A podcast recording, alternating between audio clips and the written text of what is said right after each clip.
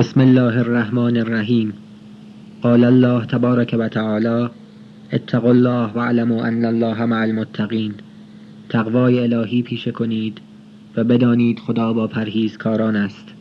سوره مبارکه بقره آیه 194 نوار شماره 9 حاوی نهمین قسمت از مبحث صفات متقین است که توسط آقای محمد کاظم نیکنام در تاریخ 29 مهر ماه 1373 هجری شمسی ایراد شده است. تکثیر از سفیر مؤسسه نشر معارف اسلام. السلام علیکم. بسم الله الرحمن الرحیم. لا حول ولا قوة الا بالله العلی العظیم. الحمد لله الاول بلا اول کان قبله. والآخر بلا آخر يكون بعده. الذي قصرت عن رؤيته أبصار الناظرين وعجزت عن نعته أوهام الواصفين وصلى الله على عبد الله ورسوله سيدنا ومولانا حبيب إله العالمين أبي القاسم محمد.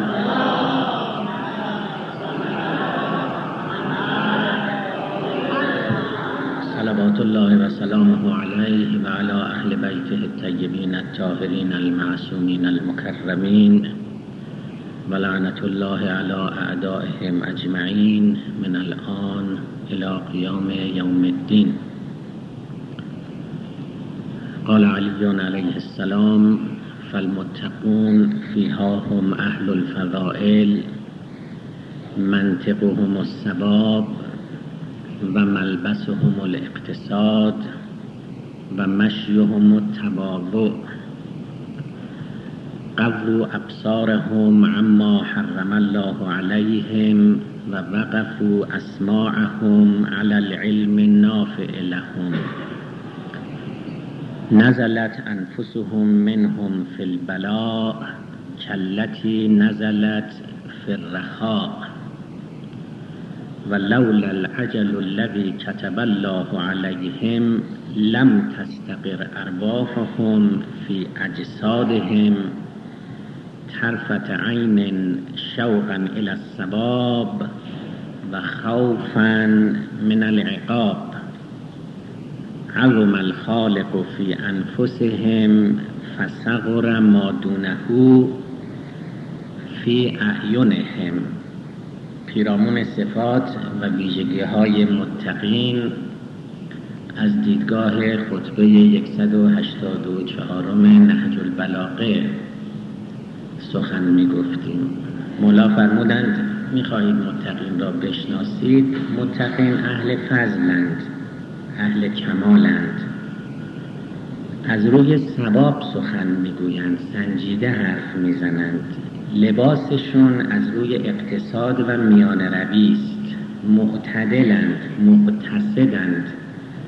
اهل افراد و تفریط نیستند و مشیهم و تواضع فروتنند افتادند. کبر و غرور و منیت در وجود انسانهای متقی و خدا ترس وجود ندارد. قو ابصارهم عما حرم الله علیهم. دیدگان خود را به جانب آنچه نارواست میبندند. و وقف رواهم علی العلم نافع لهم گوششون را میسپارند به علم مفید به سخنانی که علمی باشد و برای اونها مفید باشد. خب تا این قسمت رو ما مقداری سخن گفتیم. پیرامون این عبارات پرمغز و نورانی در جلسات گذشته. سه فراز رو هم به خواست خداوند تبارک و تعالی امروز مورد دقت قرار می دهیم مولا فرمودند نزلت انفسهم فی البلاء کلتی نزلت فی الرخاء.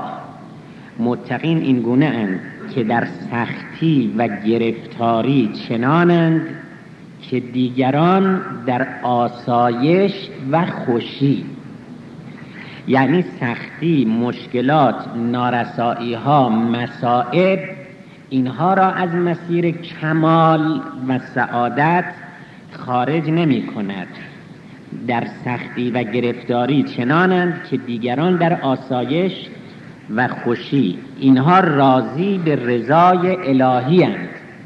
اینها می‌گویند هرچه از دوست می‌رسد نیکوست. خدا خواسته است مشیت الهی بر این تعلق گرفته است. من راضی هستم. انسان متقی این گونه است. یکی درد و یکی درمان پسندد. یکی وصل و یکی هجران پسندد. من از درمان و درد و وصل و هجران پسندم آنچه را جانان پسندد. آنچه که خدا می‌خواهد من به او راضی هستم. من به او راضی هستم.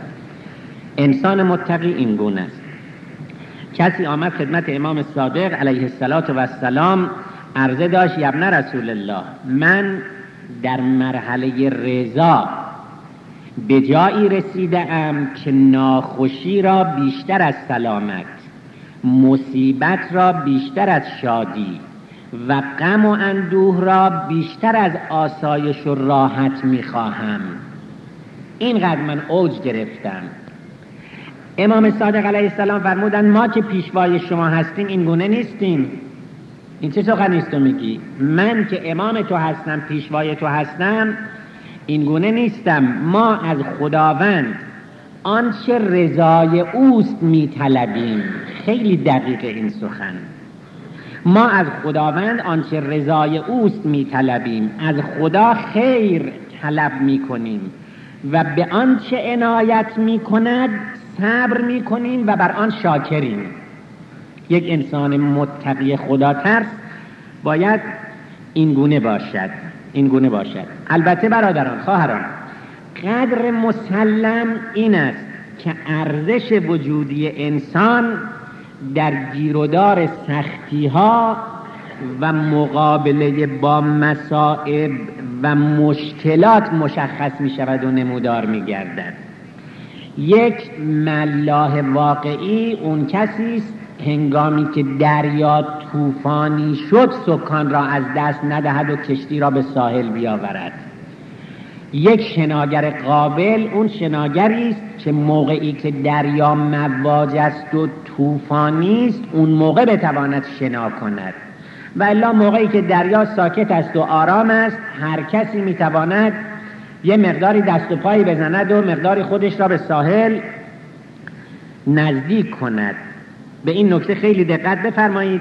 در نعمت و سلامت و صحت حالت سپاس و شکرگزاری افراد مشخص نمی شود مشخص نمی شود در تنگناها و فشارهای زندگی است که بندگان شایسته حق شناخته می شوند مشکل که آمد سختی که آمد امتحان که زمانش فرا رسید اون کسی که از بوته امتحان سربلند بیرون آمد موفق شد قبول شد از عهده این آزمون خوب برآمد.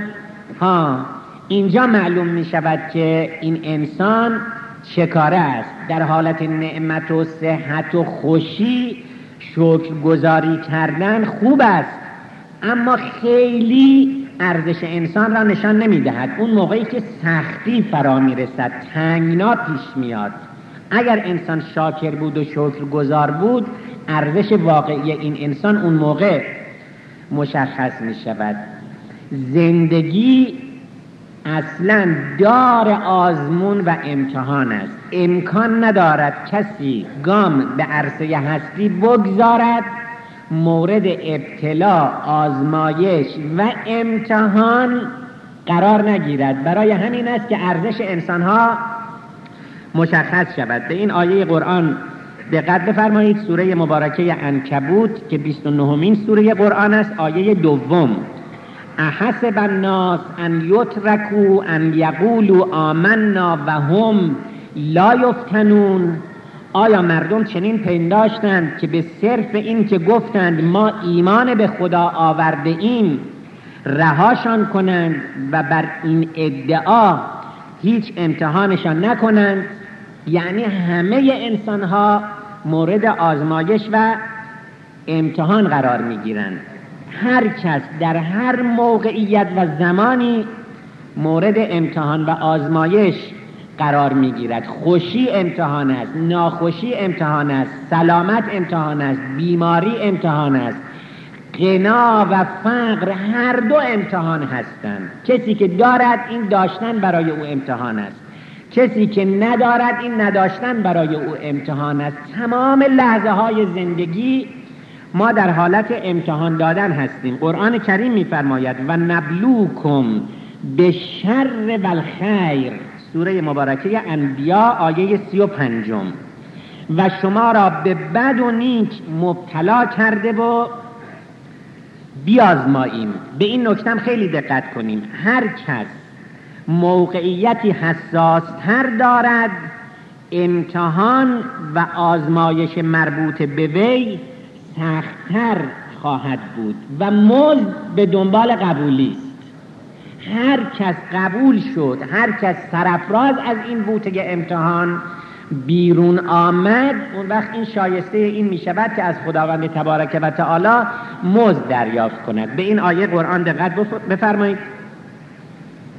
و اذ ابتلا ابراهیم ربه به کلمات فاتمهن قال انی جاعل کل الناس اماما.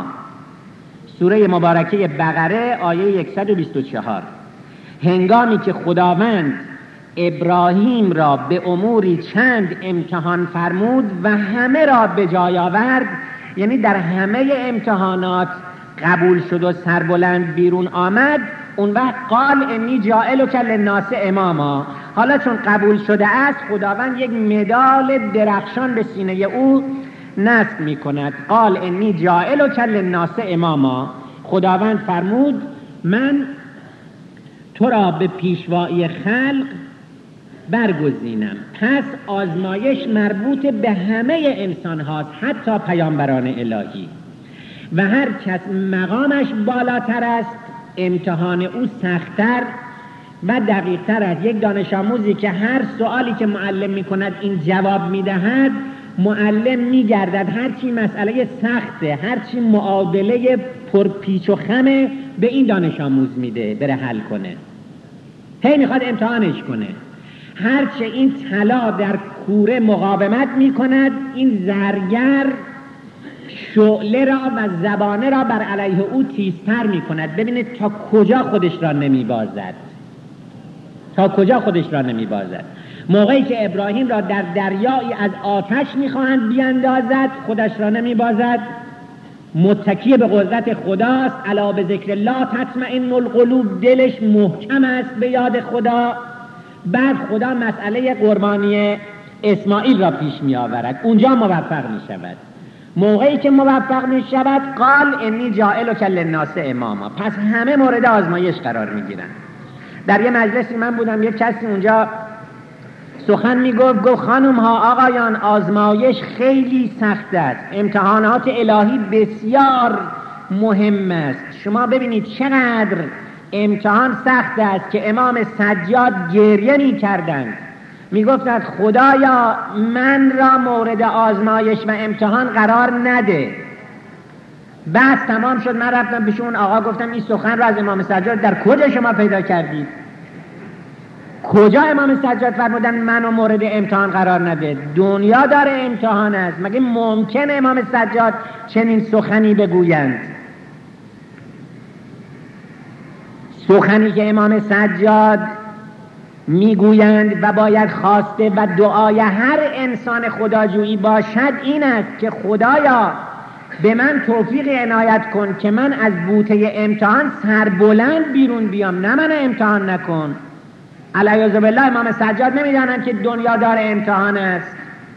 و هر کس که ادعای ایمان می کند ادعای خداجویی می کند ادعای پیمودن مسیر کمال را می‌خواهد بکند این باید مورد آزمایش و امتحان قرار بگیره. کسی که آمد سر کلاس نشست ازش امتحان می‌کنن کسی که گام به عرصه هستی گذاشت مورد آزمایش و ابتلا قرار می‌گیرد. پس یه نکته که عرض کردیم باز تکرار می‌کنم.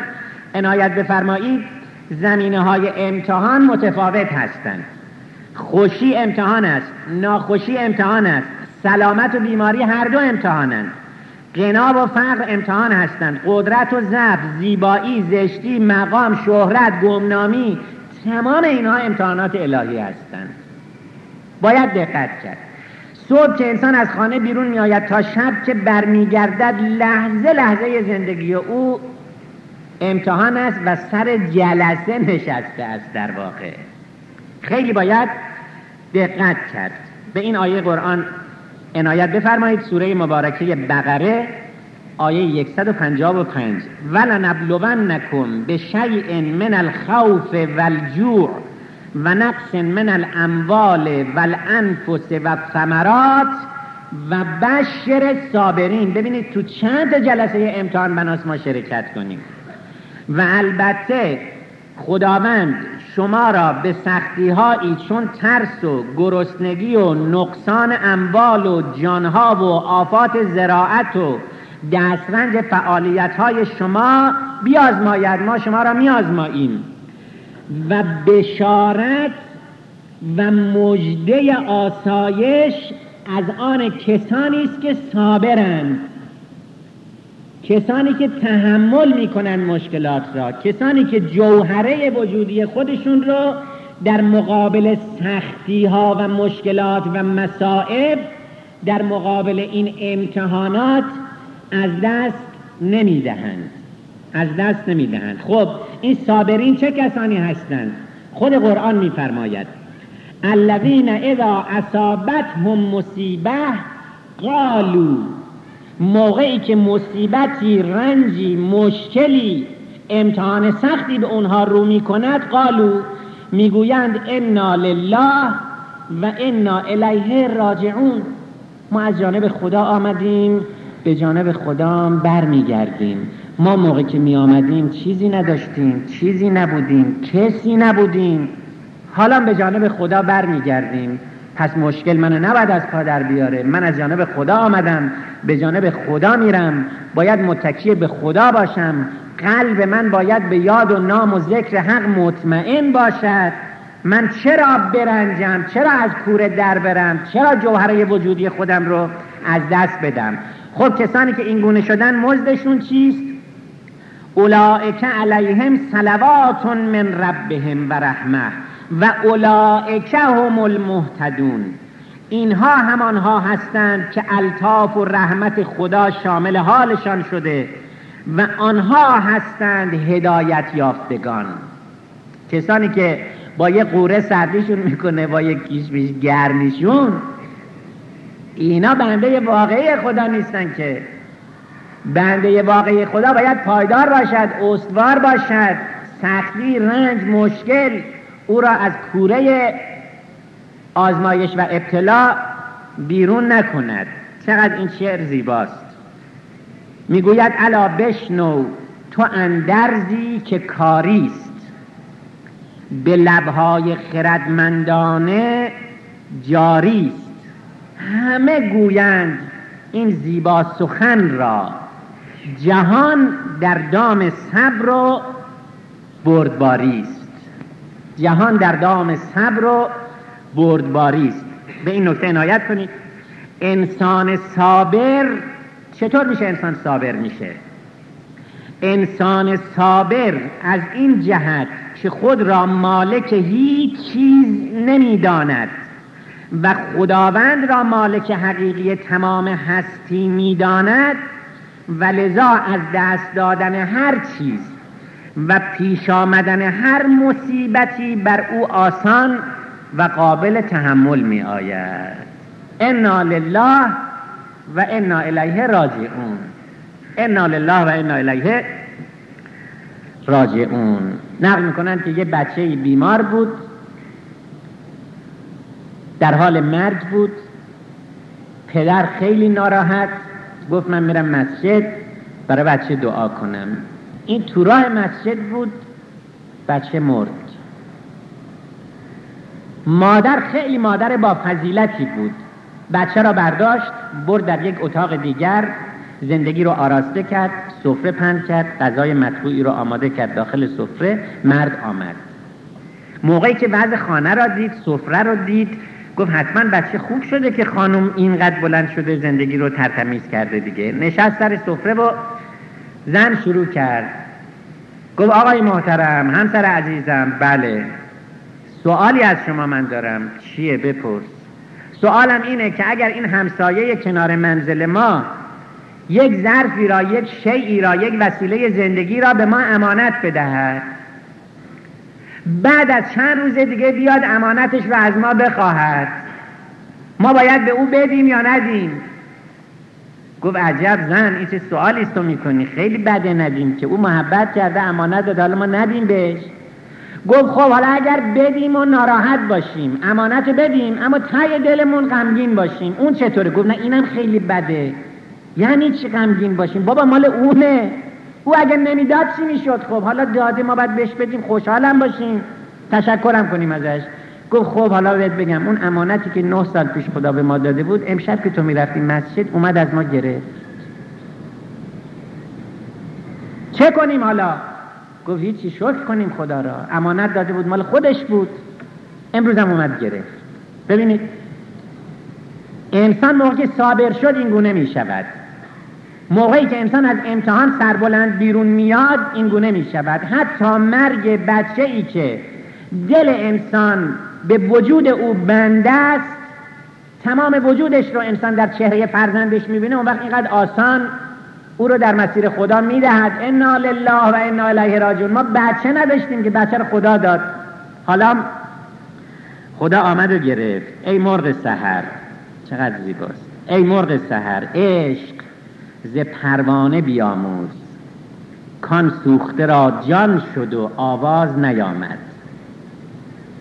کان سوخته را جان شد و آواز نیامد. انسان متقی انسان خدا ترس همچون میخست. یه تشبیه با. همچون میخست. هرچه سختی ها و مشکلات بر او فشار آورد او استوارتر و پایدارتر میگردد. هرچی تو سر میخ می‌زنی محکمتر میشه. انسان متقی باید این گونه باشد. که نیم کوه هم ز صبر و حلم و داد. کوه را کی در رو باید؟ تند باد انسان متقی مانند اقیانوس ژرف. و بیکرانه است که با نسیمی اندک متلاطم نگردد. او متکی به قدرت لایزال حق است. او سست نیست. او لرزان نیست که بلرزد. دل و قلب انسان متقی به یاد و ذکر حق محکم و مطمئن است. انسان متقی خدا ترس بیدی نیست که با بادی بلرزد. علا به ذکر الله. تطمئن القلوب. مگه ممکنه دلی عشق خدا درش باشد این متزلزل باشد این حراسان باشد این مسترب باشد این دل بلرزد؟ امکان ندارد. امکان ندارد. پس این هم یکی دیگر از فرمایشات مولا که نزلت انفسهم منهم فی البلاء. کلتی نزلت فی الرخا. انسانهای متقی در هنگام بلا و مصیبت چنانند که دیگران در حالت خوشی. رنگ عوض نمی کنند چهره تغییر نمیدن خود را نمی بازند و اما ویژگی دیگر متقین. ولولا العجل الذی خیلی عجیبه این سخن. ببینیم ما چقدر این گونه هستیم. ولولا العجل الذی كتب الله علیهم لم تستقر ارواحهم فی اجسادهم طرفت عین شوقا الى الثواب و خوفا من العقاب. و اگر نبود عجل و مدتی که خدا در دنیا برای ایشان تعیین فرموده که اینها زندگی کنند از شوق ثواب و بیم عذاب چشم بر هم زدن جان در بدنشان قرار نمی گرفت اگر خدا تعیین نکرده بود که این آقا هفتاد سال باید زنده باشد این از شوق ثواب و رحمت و مغفرت الهی و خوف از عذاب و کیفر و عقاب حق لحظه ای جان در بدنش قرار نمی‌گیره. این مرغ جان از وجودش پرواز می‌کرد. یه بار دیگه سخن مولا رو بخونم خیلی زیبا. و لولا العجل الذی کتب الله علیهم لم تستقر ارواحهم فی اجسادهم طرفت عین شوقا الى الثواب و خوفا من العقاب. در واقع انسان متقی افقهای دوردست را مینگرد. او همچون کبوتر پرشکسته ای نیست که دل به آب و دانه قفس خوش کند. مگه نگفتن از دنیا سجن المومن زندانه قفس ماست. زندان ماست. عرصه امتحان ماست. توجه فرمودید. او همچون کبوتر پرشکسته ای نیست که دل به آب و دانه قفس خوش کند. پس متقی چگونه است؟ این گونه است. متقی شاهین بلند پروازی است که دنیا را با تمام وسعتش برای خود عرصه تنگ و محدودی می‌داند. اگر خدا مشخص نکرده بود که این باید بماند از شوق رحمت خدا و عنایات حق در روز قیامت و از ترس کیفر و عقاب خدا لحظه ای جان در بدنش نمیموند. زبان حال انسان متقی این اشعاره. روزها فکر من این است و همه شب سخنم. که چرا قافل از احوال دل خیشتنم ز کجا آمده هم آمدنم بهر چه بود؟ به کجا می روم آخر ننمایی وطنم. من مرغ باغ ملکوتم. نیم از عالم خاک. از دنیا سجن المومن یعنی مرغ باغ ملکوتم. نیم از عالم خاک. چند روزی قفسی ساخته اند از بدنم. ای خوشان روز که پرواز کنم تا بر دوست به هوای سر کویش پروبالی بزنم. و در جای دیگر شاعر گفت چنین قفس نه سزای چو من خوشلهانی است روم به گلشن رزوان که مرغ آن چمنم که مرغ آن چمنم ها این شعرم خیلی قشنگه. نمی‌دونم تو ذهنتون میمونه یا نه. می‌گوید مرگ مرگ بیرون شدن مرغ دل از زندان است. دوباره می‌کنم انشاءالله حفظ بشید مرگ بیرون شدن مرغ دل از زندان است. ای خوشان کس که در این قفس از قبل شکست. بمیرید قبل از آنی که بمیرانند شما را و زمان مرگتون فرا برسه.